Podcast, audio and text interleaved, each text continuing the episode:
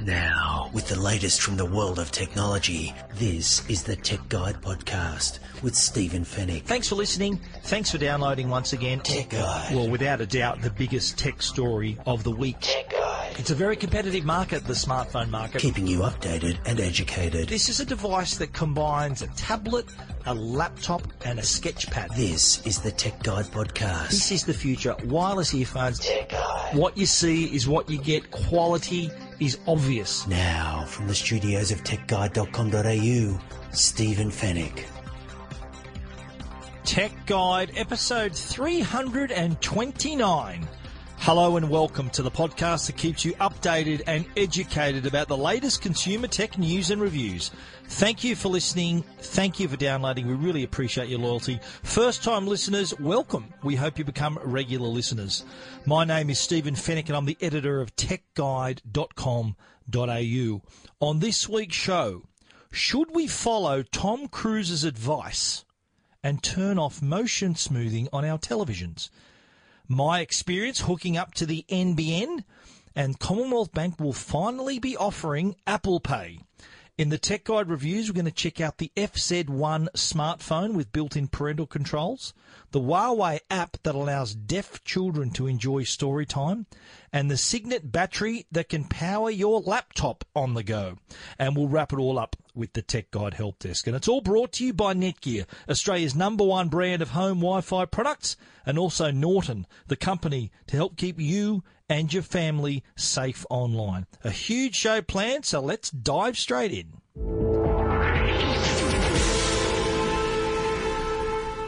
All right, first up, Tom Cruise is in the news, but not for any new role he's playing. He's always, we're used to watching him performing these crazy stunts that he does himself and his blockbuster films. But his most recent appearance was uh, a little different. And what he was doing, he appeared beside Christopher McQuarrie, who was his director on his most recent film, Mission Impossible Fallout.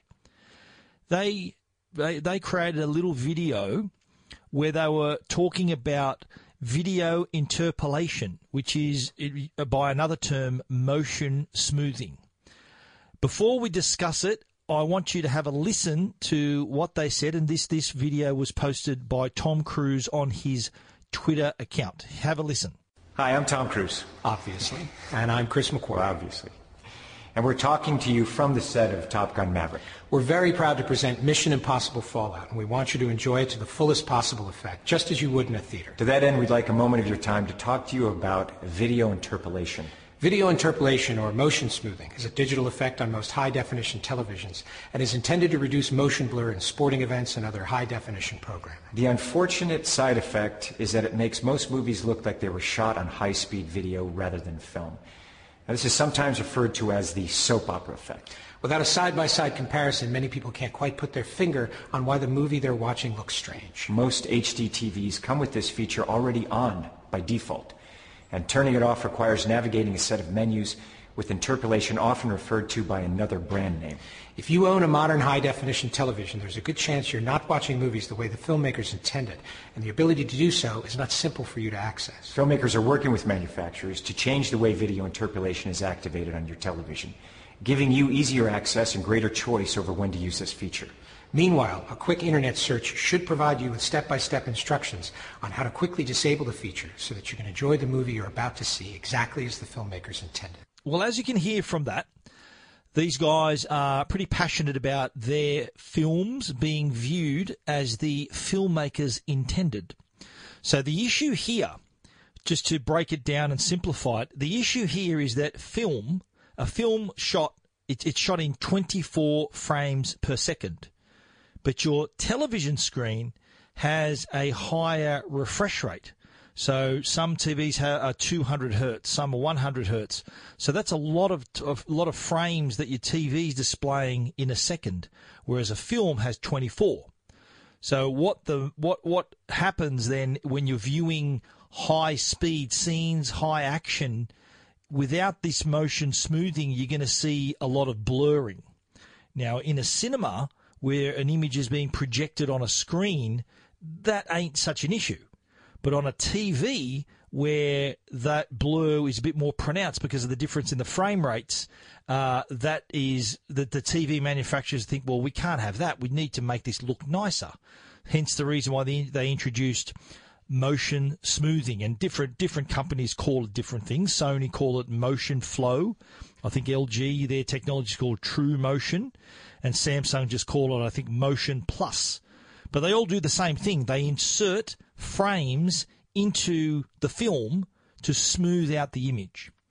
Now, when filmmakers watch this, Tom Cruise and Christopher McQuarrie included, and they have been joined by other famous directors, uh, Christopher Nolan, who directed Dunkirk and the, the Batman trilogy, uh, as well as Interstellar. Uh, Rian Johnson, who directed Looper and more recently was the Star Wars The Last Jedi director, are also in support of this, where they cringe at the fact that a TV company is inserting frames into their film. And for a lot of people, I think personally, and, and I I notice it because I kind of know what I'm looking for. But there'd be a lot of people who are hearing this right now and maybe hearing what Tom Cruise had to say, and not noticing what what he's talking about the the smoothing of the of the motion. Uh, what what Tom Cruise refers the the the the the problem for Tom Cruise and, and, and Hollywood is the fact that adding these frames, this motion smoothing, makes it appear like the film was shot in high speed video rather than film.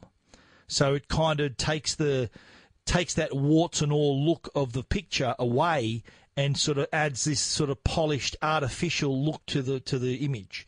And they call that the soap opera effect. So I liken it to uh, some phones that offer whenever you take a selfie, they have a beauty mode. So what you see is this smoothed out image, all the blemishes taken away, and that is what I that's the equivalent of what motion smoothing does to a film when you're watching it on your television, your high def or your four your 4K TV. It smooths it out a little bit. But the filmmakers, they'd rather it look in its original state, warts and all, rather than changing the look of their movie. Uh, it, it's there are some videos on YouTube, and I'll, I'll, try to link one in on Tech Guide where they've done a side by side comparison. I think there was a really good side by side comparison done with the film Drive, starring Ryan Reynolds. So, uh, sorry, Ryan Ryan Gosling is in that film. So we'll, we'll that, that that's kind of gives you an idea of how in some points it does sort of the image does harden up a little bit and look a little fake but it's a split second thing. The, the, the feature is actually really good when you're watching sport. Uh, anyone who's got a, a, TV, watches sport, there's a lot of high speed, high action. That's kind of what the best use of that motion smoothing feature is, is for giving you that smoother viewing of your sport. Filmmakers, of course, cringe at the fact that you that this this feature is on by default on the TV. That that's what Tom Cruise was saying in this video. That manufacturers just assume you want this on. So that the point of that video is to to educate people if they want to turn it off that they can, so that you can watch the film in its original how the filmmaker intended. Now the problem for the some viewers, I think, is that they won't like the look of it without the motion smoothing. It, it, they'll think that I've got this, thousand, you know, I've spent thousands of dollars on a television, and why shouldn't it look as best as it could? A lot of them, uh, it's like uh, it'd be like someone saying, "No, you can't use power steering anymore. You're going to have to go back to the old way." And you kind of get used to the power steering and expect it. And to your eye, it's going to look a little bit abrupt. Your sort of brain has to interpret a little bit more uh, of the of the judder rather than being given the beautiful, smooth, smoothed out image, which to the filmmakers, of course, is not beautiful. They think it's someone. Uh, I think Rian Johnson described it as liquid diarrhea. I think he called it uh, when he when he once referred to it. So this motion smoothing. So filmmakers are quite passionate about it. And uh, look, if you're a true you know cinephile and you want to have that warts and all true film like look to the picture, then go right ahead. Uh, personally, I don't mind the motion smoothing. Uh, I think that if I'm watching a movie for the very first time, I'm kind of not going to pick the spots where the motion smoothing is evident. Whereas filmmakers who know the spots where there's fast motion and fast action, they're going to pick it out a mile away that, that there's been smoothing done to the video. I suspect most people won't notice that and won't mind that. But I think Tom Cruise has put it out there, and the reason he's done it has has gained a lot more traction. And we're talking about it on the Tech Guide podcast. A lot of other filmmakers have spoken out in the past, like I said, but it took Tom Cruise, the Top Gun himself, to really bring this to everyone's attention. And he's got a lot of support. If you Google, start typing in Google uh, you, the brand of your TV and motion smoothing and the you know how it suggests what you're trying to type, you'll find that turning off this feature will be in that that, that anticipated response that you're typing in because so many people have followed his advice and went to look for instructions on how to turn it off. But my my personal opinion is I don't mind the smoothing. I, am as as big a cinephile as anyone. I, have I've got a, a, great setup at home with a big 150 inch screen and a great Sony 4K projector, and the movies on my screen look fantastic, as good as they do in the cinema. So I don't mind if there is a little bit of help making that motion making that motion a little smoother. It doesn't, to me, does not stand out as harshly as what some people may may think. But I think at the end of the day, whether it's Tom Cruise or anyone else, whatever other Hollywood A-lister is making this kind of public service announcement, how we watch our films at the end of the day, at the end of the day, how we watch our films on our TVs should be our choice. But by all means, try it. You may not like it, you may love it. But again, it is our choice on how we want to operate our TV, no matter what Tom Cruise or anyone else says. We paid for the TV. We're entitled to watch it how we want. We can watch it standing on our head if we want. That is our choice. Of course, they want you to watch the film how they intended it. And if you want to do that, you've got the freedom to do it. But if you want things to look a little smoother, uh, a little nicer, then go for it. It's our choice at the end of the day. But interesting, interesting little argument that it has opened up, and also just made people aware of it. A lot of people I know for a fact who have no idea this was even going on. So if you do own a TV, try it for yourself. There are instructions on the web on how to turn it off, but as I said, I think you may be shocked at the difference if you uh, you do that straight away. You may take your brain and your eye a little bit of getting used to it. Just certainly up to you. But in the meantime, Tom Cruise has gone back to filming uh, Top Gun Maverick, which uh, I think is due for a 2020 release, according to the Internet Movie Database. But his most recent film, and the reason why he was making that video in the first place, was to promote the release of Mission Impossible Fallout, which is his latest Mission Impossible film that's just hit digital, 4K, and Blu ray as well. So there it is. If you want to uh, have a look at that video as well as the uh, our story and our opinion about this thing, you know where to head to techguide.com.au.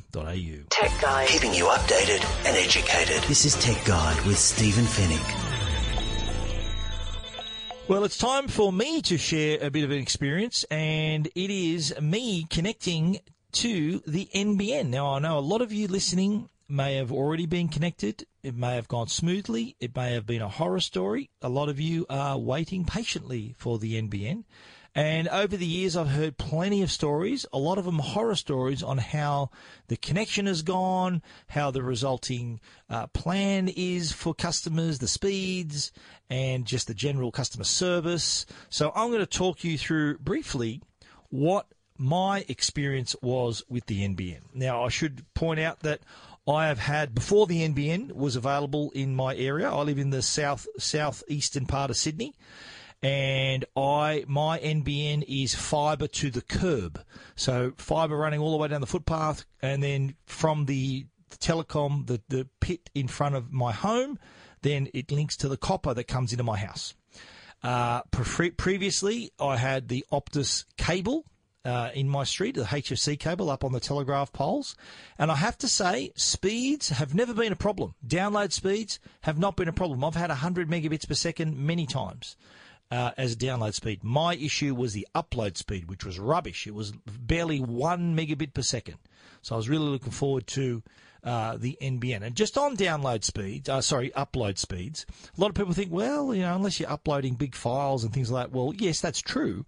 But upload speeds also affect other things in your home and that is your smart devices, especially your cameras. If you're not home and you are trying to tap into your, to view your cameras remotely, to get out that signal, your cameras need to, that, that is an upload. So the slower you upload, the longer it's going to take. I've noticed since I've uh, since I've had the NBN that that's completely changed. But I'll talk about a little bit more about that, uh, the result of everything a little bit later. But first up, I was with Optus, and I decided, you know what, I'm going to give Optus the first crack at being my NBN provider. So I called them up, found out. I actually found out from another service provider, Aussie Broadband, called me uh, put I put my name down on their website when it was available to be alerted when it was available in my area. They called me the day it was available, and that was in late November.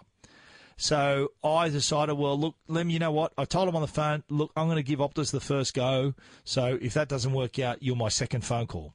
So I called up Optus and they said, yeah, we're going to have to sort of transition you. And it was kind of a long process trying to work out, uh, okay, yes, I want the Speed Pack 4, which is 100 megabits down, 40 megabits per second up and it was a transition. So it was kind of transitioning from cable to NBN, and I got the feeling that Optus, this was uh, they hadn't done many of these, or the person I was speaking to hadn't done many of these. So I had to t- was taken through the whole setup, agreed on the Speed Pack Four. Remember that Speed Pack Four, hundred down, forty up and then was told I was going to be contacted within 24 hours to organise an installation time by the NBN. So Optus have to go back to the NBN, and no call came within 24 hours. That what they were meant to tell me was that a call would be made within five days. And it was four days later where someone called me to say the NBN are gonna, the technician's gonna come out to your house uh, on Thursday, the 13th of December, which was last week, to bring in the NBN, connected you from the street into your house. I said, great. They gave me the eight to midday slot, as they do. They, you know, they tell you when you need to be home. A, a person 18 years or older has to be home. And I was here. The guy came at 10:30. Lovely guy. I think his name was Steve as well. And he was telling me about how many years he's been connecting phones and, and internet for people. And he came into my house, looked for the little telecom Te- uh, the, the telephone line, the little box on the side of the house. So that's the copper coming into the house, the point and he found it and in inside that part of my house from where the point was is my theatre and the first point that he found he said oh, i'm going to just check this line here. And he checked it. He goes yep there's the line. And i said but mate i don't want my modem in that room. I want it in my office. So he, uh, he then came one room into further into the house and i showed him the point and he said look i'm sorry it's not going to work here because Optus have moved your line to the Optus box. So my t- my first point, which is all the NBN's responsibility is to bring it to the first point of your house. So something to keep in mind if you've got you want your NBN located in a certain position in your home. The very first point in my home, which was in my theatre at the very front corner of my house, was where he he said, "This is all I can do for you." To do if you want to connect your room, your, your office back with the Optus cable where it's supposed to be, the telephone cable, you have to contact Optus. So here's where the NBN's responsibilities ended and Optus's responsibilities didn't quite reach. So I was in a position where, well, look, my current Optus connection that I've been paying for for 15 years is in my office. And if I'm going to keep Optus as my provider, I intend them to, I intend that they should put that connection where I want it to be in that exact same spot. So cut a long story short, it took a day to organise that, and Optus kindly, because of being a loyal customer for more than 20 years, said, Yeah, we'll bring a techie to check it out. And they reconnected my line because the line, my telephone line, which was with Optus before, went from my office up to the Optus box on the side of the house. It had to be brought back down to the Telstra box so that it would reach into my office. They did that, and I was connected, so I got my connection device, which then uh, which is connected to the telephone line, which then goes out to the pit and then hits the fibre. So there's a connection device, and from the connection device, you connect the modem. Now, the the, the guy, the techie, came back the, the next day to do that to fix it up, connected in my office, did the test, it was working. I thought great, and so I hooked up the modem. Boom! I had a connection, and I did a speed test. My speed test was about 45 megabits per second down, and about 18 megabits per second up. And I'm thinking, that's strange. It's not as fast as I ordered. Now, remember, I ordered Speed Pack 4, which was 100 down, 40 up. So I've called Optus and said, um, this this is not the speed is not really right where it is. And the guy sort of says, okay, what's your name? What's your address? He goes, yeah, you would you asked for Speed Pack Three, which is 50 down, 20 up. And I said, no, I did not in fact, I remember distinctly. I wouldn't have. I didn't do that, and wouldn't have. I would have gone the biggest, the fastest connection, which is what I did. So Optus said, "Okay." The guy very kindly said to me, "Look, I'll stay on this for you. I'll call you back. We're going to raise it with the IT team, the NBN, and blah blah blah, everyone else." And 24 hours later, my speeds hadn't improved, but then later that night, boom, it was back up. I did a speed test. I was getting 94, 94, 95, 96 megabits per second down and about 37, 38 megabits per second up, which is kind of, which is what I was after and they normally advertise these plans as typical evening speed of this. Typical, I think, typical evening speed of Speed Pack 4 is about 80 megabits per second, so that's kind of between 7 and 11 p.m. I've done tests at that time and I've into the 90s during the day, of course, and there's less people on the network. I've got 96. I think 96 is the highest I've had. 39, I think, is the highest upload I've had. So my my plan that they're delivering what they promised. Speedpack four, which a little bit of a miscommunication. I was only down for Speedpack three, and I insisted. I said I know for a fact I asked for four, but I only got the three. He goes, no, it's easily rectified, and within a day or so, it was done. So, as we stand, my NBN has been connected, but the only wrinkle I had was that the the point wasn't where I wanted it because because Optus 15 years ago upsold me the phone line and moved it to the Optus box so that it could go up to the HFC cable.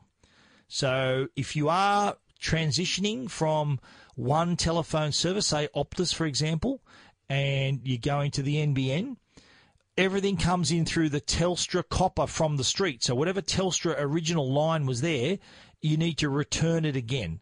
So my only gripe was I thought maybe Optus would have anticipated this issue because they knew I was a phone customer. They knew that they moved my phone line and they knew that fibre to the curb needed your phone line off the street. I thought maybe Optus may have anticipated that, but it was rectified a day later. Could have been anticipated before the NBN guy said, "Sorry, mate, I've done all I can do. See you later." And just as an aside, the the NBN guy took me out to the pit and kind of talked me through everything he's doing. He was cutting cables and doing this and that.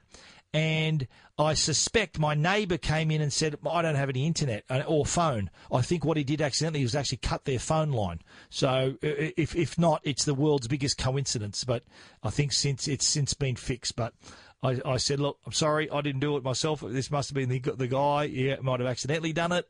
But uh, everything's been restored. My internet's working. I'm now on, on the NBN and getting the speeds that I asked for.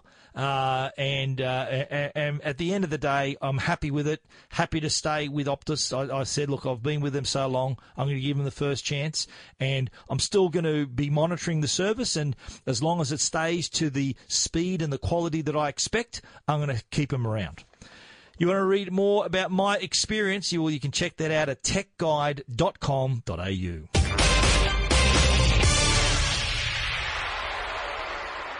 Well, there was a monumental announcement in the banking world last week, and that announcement was the fact that the Commonwealth Bank have finally relented and are offering their customers Apple Pay.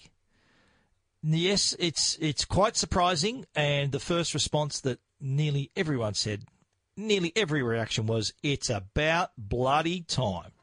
Every time I've written a story about Apple Pay over the years, the comments uh, usually are about when is the CommBank going to do it? When when is this going to happen? And Uh, up until recently, the only bank of the big four, and the big four I mean is ANZ, CommBank, National Australia Bank, and Westpac. Only ANZ was offering Apple Pay. And I know for a fact that a lot of people left their banks to go to ANZ so they could use Apple Pay. So that was a smart first mover advantage from them. They they were they were offering Apple Pay, have been doing that since April 2016. In the meantime, what CommBank, Westpac, and National Australia Bank were doing was applying to the Australian Consumer Competition uh, uh, Commission to uh, the Competition and Consumer Commission. They applied to the ACCC to act as a consortium, so the three of them together, to take on Apple to protect their micro share of their transactions with their credit and debit cards. They wanted uh, I think at one point they said that well, if someone uses Apple Pay, again the customers have to pay a few extra cents. To which Apple responded, "Nah, I don't think so." And the, at the end of the day, the ACCC actually rejected their plea, their application to apply to fight Apple as a as a trio, uh, and so they they they lost that opportunity. So in the meantime, other other financial institutions have been jumping on Apple Pay, but still no word from the big three the remaining three.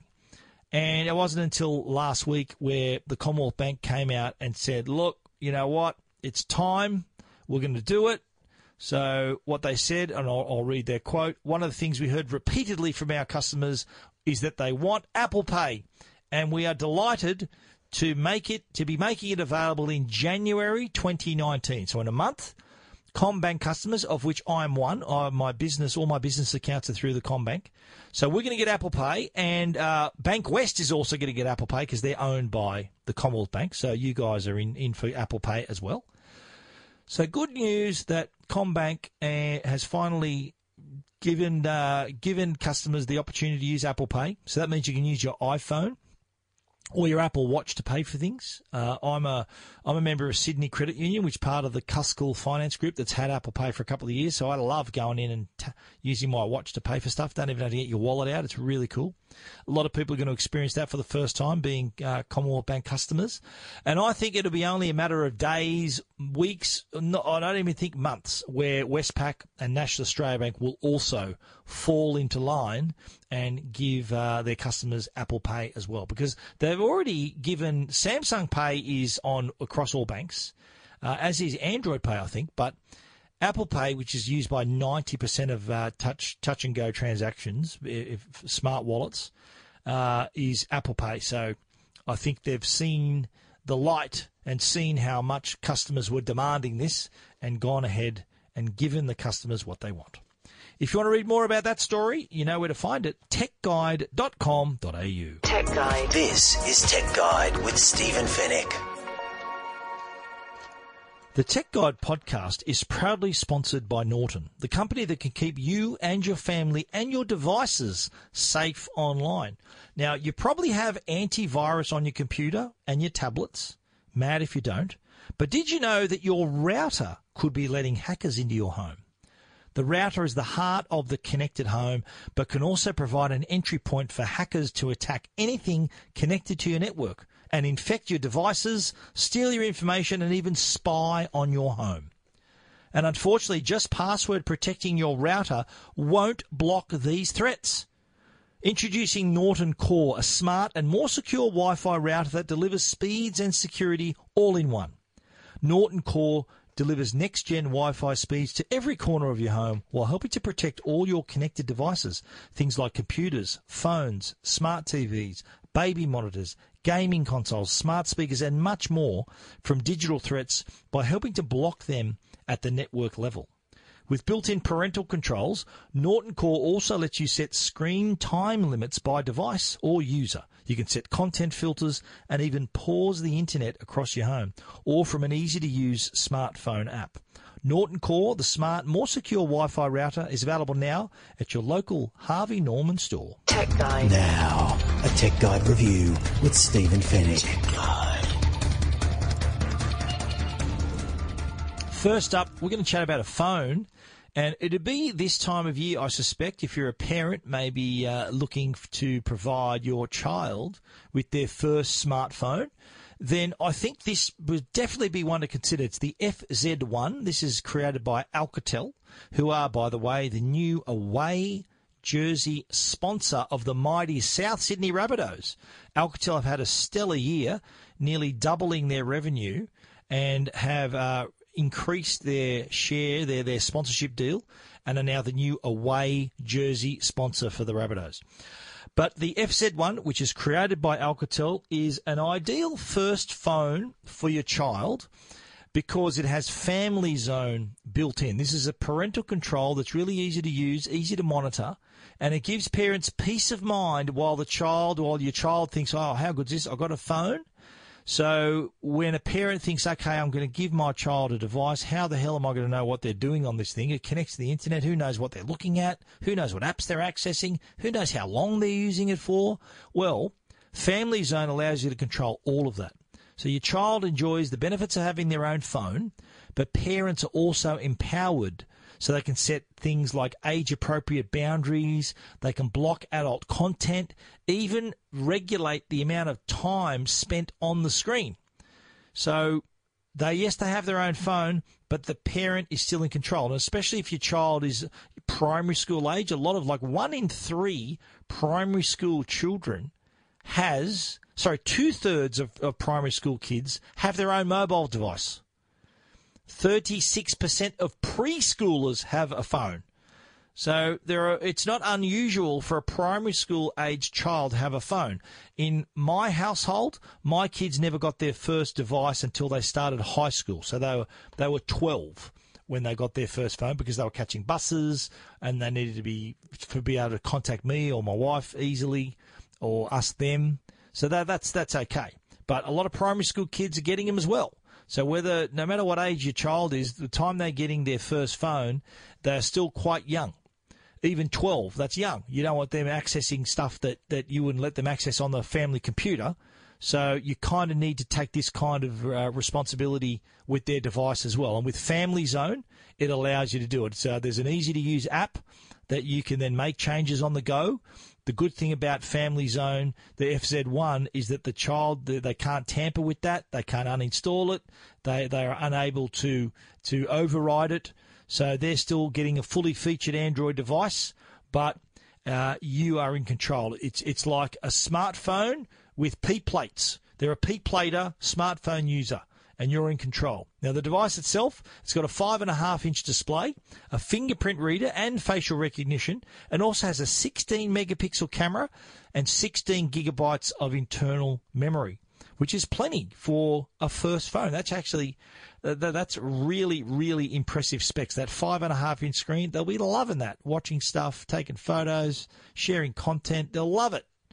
But mum and dad, with Family Zone, you're in control.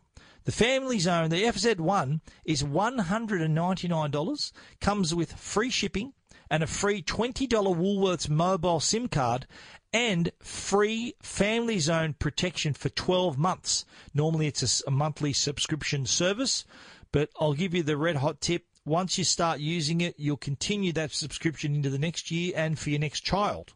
If you've got more than one child who are getting phones over the years, definitely worth considering. Family Zone, the link to where you can buy the phone is in our story, and you can read that at techguide.com.au. Tech Guide. This is Tech Guide with Stephen Fenech. Next up, we're talking about an app, a really special app. This is an app called Story Sign. Now, it's powered by Huawei's artificial intelligence. Now, this is an app designed for deaf and hard of hearing children and their parents. So what it basically does, it allows using the power of Huawei's AI, it allows the app can translate a book through the smartphone's camera into sign language page by page so that the child can still enjoy that storytelling experience. Now, reading a story to a to a deaf child, they're, they're not going to hear it. They're not going to enjoy it. But if you can sign the book to them, they're going to enjoy it as as a, a regular hearing child can enjoy it. on the move. Rather than having to read it themselves, a story can be told to them using sign language. Fantastic idea, and it's been developed. It's going to not going to be in Australia in February, February 2019, so in a couple of months' time, and it was made in conjunction with the local charity organisation Deaf Australia and Huawei Australia. They joined forces to create Story Sign to help families with deaf and hearing impaired children so they can enjoy that whole storytelling experience. So it makes it possible for families to to give their child that story time that they, they normally wouldn't have. Now, a, an Oscar winning short film maker has made, his name's Chris Overton, he's made a film to illustrate what it can do. It's a really emotional little short movie, and it shows a young deaf girl in a living in a silent world, and she's trying to read a book with her father, and the father struggles trying to read her the story and show her the story, and she goes to bed a little bit disappointed, and then wakes up, and it's it's Christmas Eve, so it's appropriate time of year to be talking about this. She wakes up in this short film and finds to to see if she, she wants to peek at her presents. She comes downstairs and finds Santa down there, and he gifts her a book, and he shows her the book, and she can't she he he she he wants him to read him the book, but then he realizes she's deaf, and then she's he starts signing the book, and it's the best present she's ever had. It's a really nice little video that you should watch, but really really great use of technology here, and the AI comes into effect to help with that optical character recognition, image recognition, so it can tell right on the spot what what signs need to be made to translate what's on the page to sign language. It's a really simple idea, but such a powerful one. Because around the world, and I didn't know this, globally, there are 32 million deaf children around the world. And in Australia, between 250 and 400 deaf children are born here each year. So there's a lot of people that can't enjoy the things that we would, like a story read to them. A lot, of unfortunately deaf people can't can't enjoy that. So this is a terrific app created in conjunction with Huawei and Deaf Australia to provide that that storytelling experience. Story Sign is the name of the app. It's going to be available through the Android Play Store in February. So keep an eye out for that. I think there's going to be a free book as well that's included with the app. It's our Where's Spot. It will be the book that's included, so you can sign that straight away. But then, as other books are brought in, uh, or the, it can intelligently translate regular books that you already own. So keep an eye on that. If you want to read more about that story and also watch that amazing little short film, I highly recommend you doing that by going over to techguide.com.au. Now, if you love uh, a charge, and, and let's face it, who doesn't? Well, this is a product you're going to be really interested in, and it's a it's not only going to able to charge your mobile devices, which nearly every battery can do anyway, any power bank can do that anyway, but the Cygnett Charge Up Pro, which has a massive 27,000 milliamp hour capacity, it not only has the capacity but also the output to charge your laptop. So if you've got a USB C uh, port on your laptop, this little baby can charge it up. And I do. I've got the MacBook Pro 15 inch. It this battery, the 27,000 milliamp hour Cygnett battery, can charge my laptop completely. It can charge a 13 inch, I think 1.3 times, and it can charge a MacBook uh, MacBook 1.6 times, yeah, the 12 inch model. Uh, so it's got 60 watt output through the USB C. That's enough output to power your laptop for up to 16 hours. So if you fully charge, you're getting about another 16 hours worth of use, which is very handy. And it's got this onboard power delivery technology, so it can generate four times the standard 15 watt output for USB C ports and hence make it possible to charge your laptop. Not all power banks are A, big enough, and B, powerful enough to do that the Cygnett Charger Pro 27,000 milliamp hour battery can do it. And of course, it can charge up your phone. It's got the 18 watt output for fast charging iPhones and Android smartphones. Uh, you can get it's about as much as 50% charge on your phones in as quickly as 30 minutes. The Charge Up Pro can also completely charge an iPhone 10 seven times. A Galaxy S8, it can charge it 5.8 times. So you're never going to be left wanting. And if you've got a tablet, it can also handle that too through its 29 watt fast charging, which is suitable for the iPad Pro and all the other tablets on the market as well. And when you have to charge the battery itself, because a lot of people don't, they, they kind of forget that, then it's great having this battery, but you've got to charge the battery as well.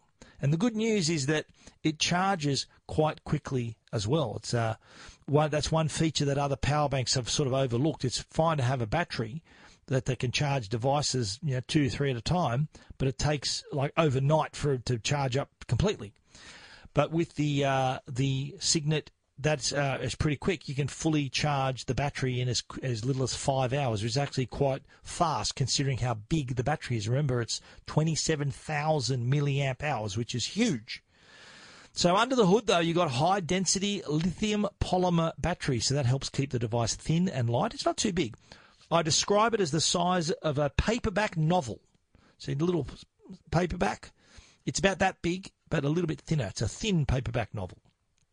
Also got uh, Cygnett has also released, by the way, uh, on top of the charge up battery, they've also released their armored cables, and these are Kevlar aramid fiber cable. So they've tested for bending and just total resistance to abrasion and flexibility. So in other words, a cable you can use every day. It's got these stainless steel tips. So there's scratch resistance and they actually look quite nice too. So well worth checking them out as well because cables are actually one of the hardest working items we've got they're with us everywhere. They're charging here, they're charging there, they're in our bag, pulled out of our bag, charging again, bent here, used in the car. They do work hard, so it pays to have a good, solid cable, and that's exactly what you're getting with the Cygnett armored cables. But also, don't forget to check out the Cygnett 27,000 milliamp hour Charge Up Pro, which can charge up all your devices, including your laptops.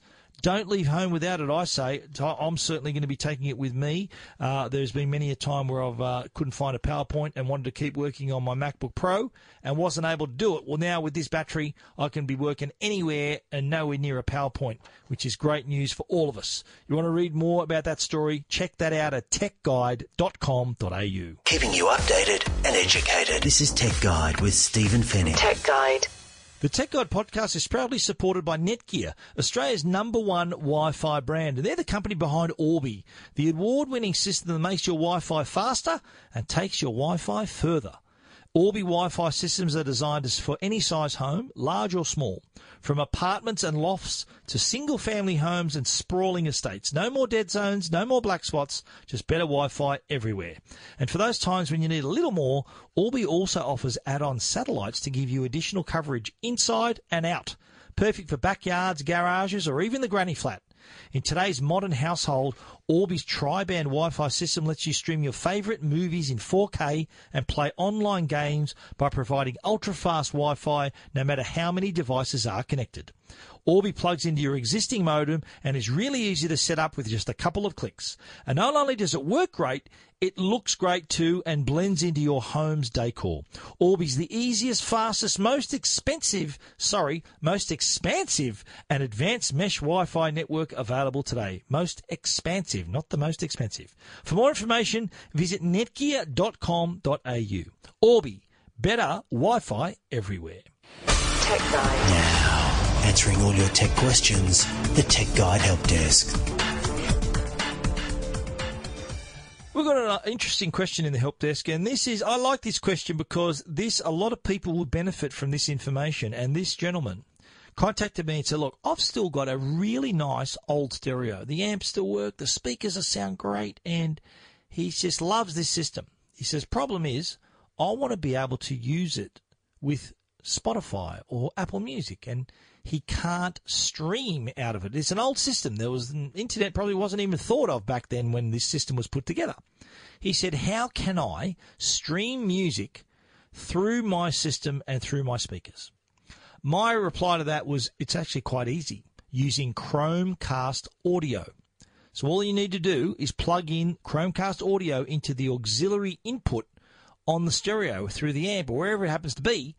And then suddenly the stereo system is connected to your Wi Fi network. So now you can cast your music to the Chromecast audio, which sends it through the auxiliary input and plays it through your speakers. So if you've got your phone, your tablet, your computer, you can stream music now to that older stereo system. So you kind of bring in that older stereo system into the 21st century with a $59 product, the Google Chromecast Audio. Now you've heard of Chromecast, which allows you to cast video to your TV, so Foxtel now, all these other things, uh, YouTube, whatever you want. But Chromecast Audio, it does that for audio. So you can stream, cast straight to the uh, Chromecast Audio on your older system and hear your beautiful speakers playing modern streamed music through your smartphone or your tablet or your computer. Really easy to do, and uh, we've written about the Chromecast audio before. You can read that story at techguide.com.au.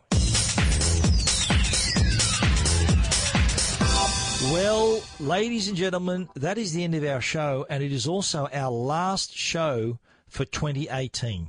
We really appreciate your support throughout the year. We really do love the fact that you listen every week. And we wish you all, we want to take this opportunity to wish you all a happy and safe Christmas and a prosperous new year.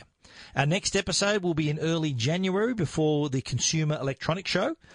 We'd also want to give a special thanks to our sponsors uh, who've stood by us for the year, Netgear and Norton, and we encourage you to support the companies that support us. Thanks for listening. We look forward to you joining us again in a couple of weeks. So until then, stay safe and stay connected.